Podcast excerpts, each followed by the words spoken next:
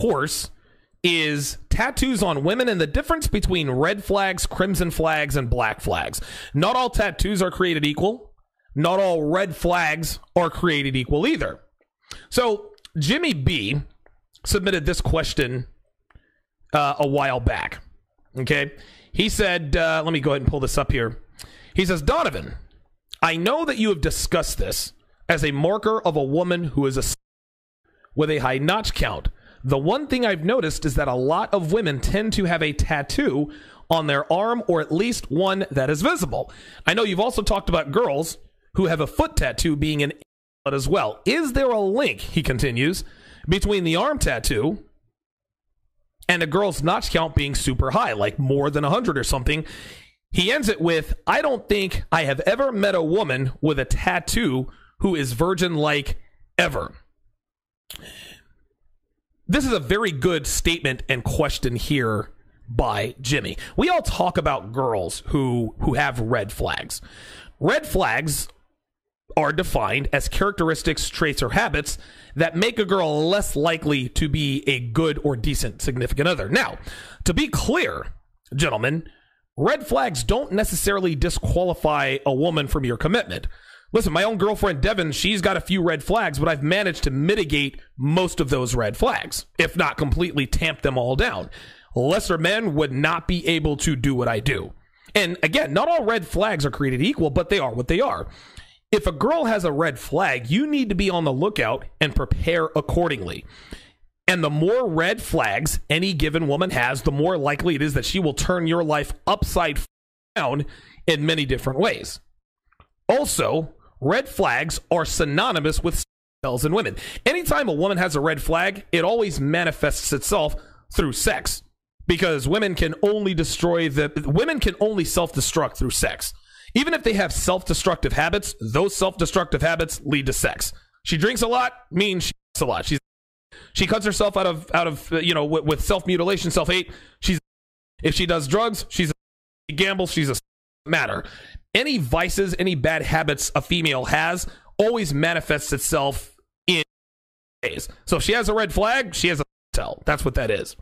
So red flags are cause for concern. So make sure that you make sure you proceed with extreme caution. But if she has too many red flags, that's when you hit the eject button.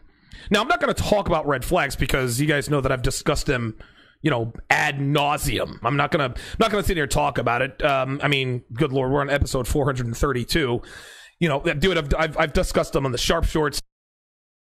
I'm not gonna beat a dead horse here. But I'm also going to talk about something else, and these are called crimson flags. We have what are, what I like to call crimson flags. Crimson flags, gentlemen, are the habits and characteristics that are a little more alarming than red flags. Again, they don't completely disqualify a woman from a long term relationship. Okay? But they almost do. If you meet a female with crimson flags, which, you know, I'm going to discuss what a crimson flag is in terms of a tattoo, you need airtight, rock solid game because if you do not, she'll do more damage than a woman with red flags. Okay? Then take it one step further, then there are habits, traits, and characteristics, circumstances that damage a female beyond repair. These are not red flags, these are not crimson flags, these are black flags. These are things that make females radioactive as far as long term relationships are concerned. And if a man doesn't have any kind of game, if you don't have any game, if you are new to game, I would strongly suggest not even sticking your in these chicks even one time. Women who are damaged beyond repair are BPD girls, borderline personality disorder, girls who know how to handle, girls who know how to manipulate on multiple levels, females who are diabolical and will take their pound of flesh out of you if you so much as interact with them, even on a platonic level, let alone if you have or even game aware gentlemen if even if you have game stay away from these chicks. You guys with game stay away from these guys black label logic knows all about bpd chicks doesn't f- with them. Okay? This is just how it is. So to answer jimmy's question within the context of tattoos red crimson and black flags here is that definitive answer. So let's break this down here. Red flag tattoos. Okay, there are two qualifications for red flag tattoos. The first qualification anything that can be covered up or can be seen when she's naked. Number two, the tattoo is small. Okay, so I'll give you a few examples of a red flag tattoo a, a tramp stamp, kind of. Right? If she wears a midriff or something where you can see her belly, yeah, you can see the tramp stamp, but it can be covered up. Small ankle tattoo can be covered with socks, right? A small foot tattoo can be covered with shoes, kind of, right? High heels, probably not. A tattoo at the top of her neck, like at the like at the base of her neck, that can be covered with her hair. Maybe a small tattoo behind the ear, covered, you know, covered with her hair. Okay. Red flag tattoos are very small and very easily covered. All right. Then you have crimson flag tattoos. Okay. Crimson flag crimson flag tattoos have three qualifications. Qualification number 1, they are not easily concealed. Qualification number 2, they are visible most of the time with or without clothing. Qualification number 3, they are not small. They are medium to, I guess, small to medium, medium, large. Okay? Not easily concealed, visible most of the time with or without clothing and they are small to medium, maybe a little bit bigger. So, examples of a crimson flag tattoo.